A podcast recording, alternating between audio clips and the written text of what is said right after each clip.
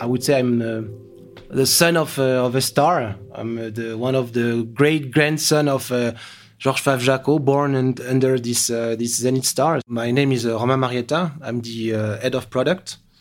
Uh, I've been in the brand since 2006, and I began as a trainee.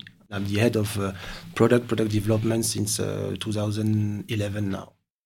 We are producing our own movements or our own engines, which is one of the most typical things at Zenith. We are a manufacturer, so we are mastering this craftsmanship and doing our own uh, motors, engines. There was no design of watches at that time. Uh, back in 1969, it was a, a, project to develop a movement. And then the visuals or the watch itself have been uh, developed after. They did the job as we are most of the time doing exactly the same, starting from the movement and then create a design. At that time, there were only drawings with pens on papers, and now we can really do uh, some 3D steps, 3D files. Uh, we can do renderings, we can do a lot of things before I would say validate the design and then do the prototype.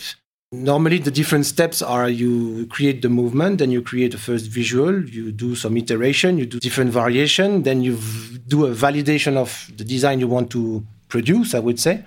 And then we go for a prototype we can first go for a plastic prototype of the case or something. And then if you need to, to do something a bit more real, you do a real case in steel to have the real renderings of the diameters, the shiny effect of the, the material itself. And for the rest of the components, are, it's an obligation to do prototypes for the, the, the dials, especially because it's the face of the watch. Uh, most of the, the watches in uh, 1969 they were in uh, in 38 millimeters, like the one I'm wearing here. And now we can go up to uh, 44, 45 millimeters to adapt ourselves to the different wrists that you can find around the world. The El Primero was really uh, created that way to also adapt itself. Chronomaster is dedicated to the chronograph El Primero because everything is uh, equipped with the El Primero movement. So it's really the pure essence of what is a chronograph for Zenith since 50 years, and Chronomaster collection is really in that uh, spirit. So it's maybe the most uh, uh, aficionado um, collection that we have um, in our global uh, collection. You have to fall in love with the watch. It's very emotional. It's uh, the real man's jewel is a, is a, is a watch. We are very much into details when we are creating uh, watches. Uh, we have the chance to do our own movements, but we have the chance to work with a lot of suppliers that are also close to us, uh, long times partners with the, uh, with the brand to develop the most detailed and uh, manufacture approach type of watches. You have also to stay consistent and coherent. And obviously, if you are 140 years of history, you have to stay consistent with who you are. And this is very key.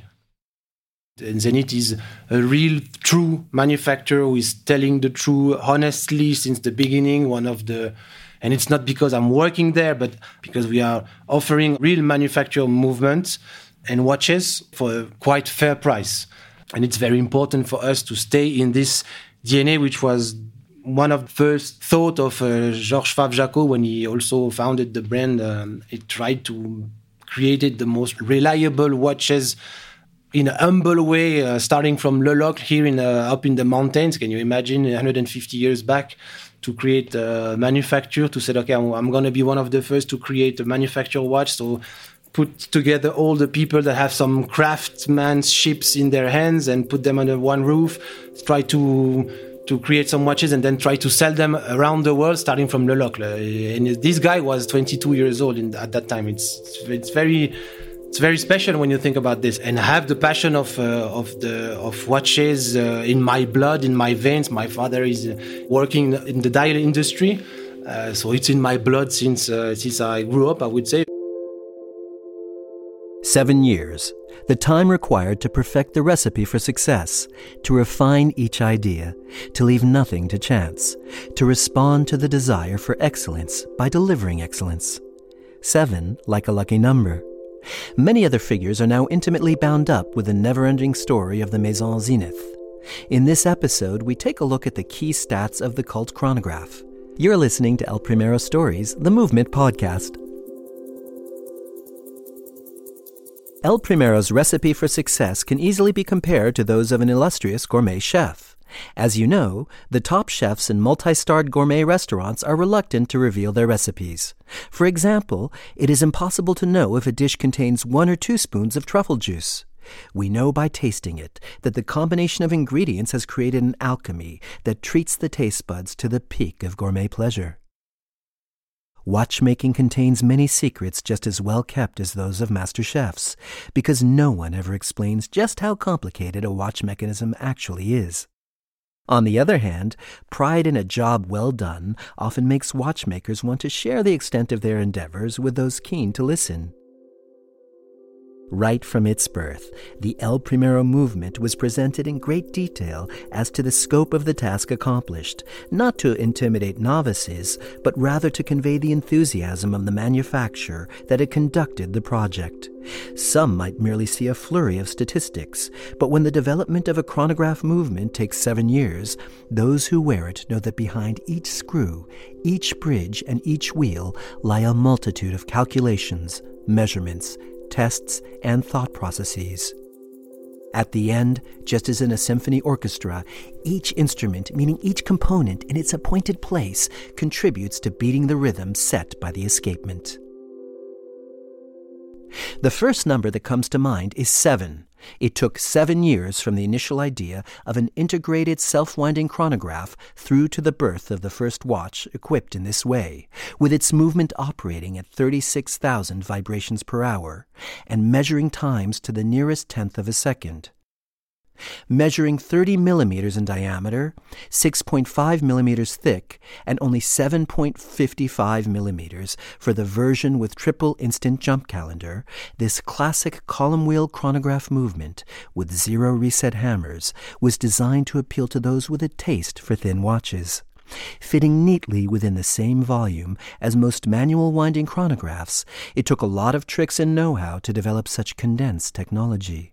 And like a culinary secret, no one knows how many hours went into developing it.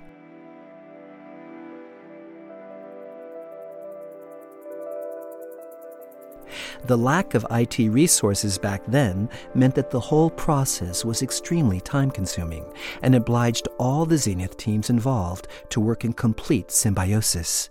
Each detail is the result of a specialty, and not a wheel nor a jewel is there by chance.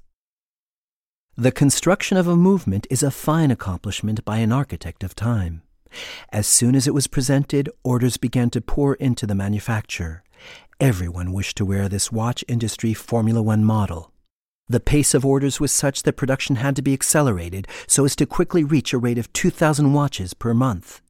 Zenith chose to produce small series of models and to diversify its range with cases made of steel, gold plating, gold, and even titanium, the latter still very hard to machine at the time. This explains why many references have only existed in such limited numbers. The figures speak for themselves. El Primero comprised no less than 354 parts, 277 of which were different in the version with triple calendar and moon phases. It had 41 screws and 31 jewels, and it required more than 65 lubrication points with 10 different viscosities, including four dry ones for the high performance escapement.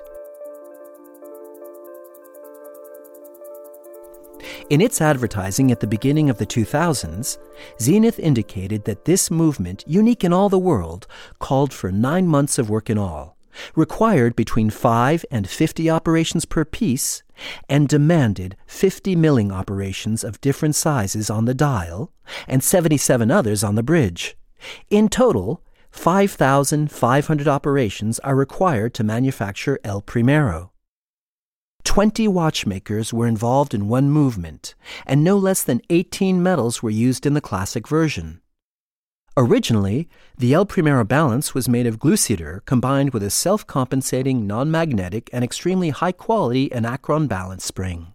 Silicon has now found its way into the most recent versions because a movement is meant to evolve with the times. Only by taking the most sophisticated technologies on board can one thus retain a leadership position. Above and beyond the movement's vital statistics, there are those relating to its history and its daily life. When the movement almost disappeared in 1975 and was saved only by the disobedience of Charles Vermot, one of the watchmakers who fought for its survival and did not resign himself to the loss of the corresponding tools, the key issues were the financial statistics. In the early 1980s, each stamping press used to manufacture the movement parts had a value of more than 40,000 Swiss francs. More than 150 were needed to manufacture El Primero, meaning a total of 7 million Swiss francs. Zenith's initial financial, technical, and human investment in 1975 could therefore have been swept away in a flash after a decision which history has proven to have been short sighted. Today, watches are no longer manufactured in the same way as they were in the 1980s. Electronics has asserted its place within production. Sophisticated CNC machines have replaced the huge machines that die cut the components of the El Primero puzzle. Drilling and jeweling are now controlled by devices under the supervision of the men and women who make Zenith what it is. It takes fewer staff than it used to. The number of models produced remains limited, but it is a guarantee of quality. Owners of an El Primero chronograph often refer to the precision of the movement, an accuracy unperturbed by activating the chronograph itself.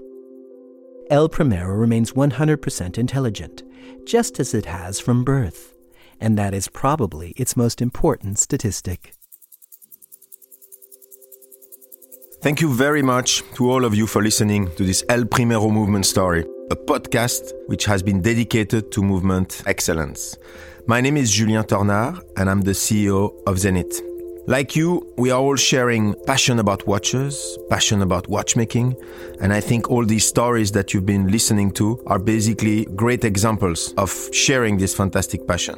We have been celebrating this year the 50th anniversary of one of the most, if not the most important movement in the watch industry, called the El Primero, a legendary movement created in 1969. All over the year, we've been around the world to celebrate this movement with different friends and aficionados of our brand and sharing this passion. So I'm very happy that you could hear all these interesting stories about the brand, including Charles Vermot's story, which is a man I want to celebrate, especially this year for this anniversary. I'm also looking forward to being with you in the next episode and to share more adventures about watchmaking and about El Primero. Thank you.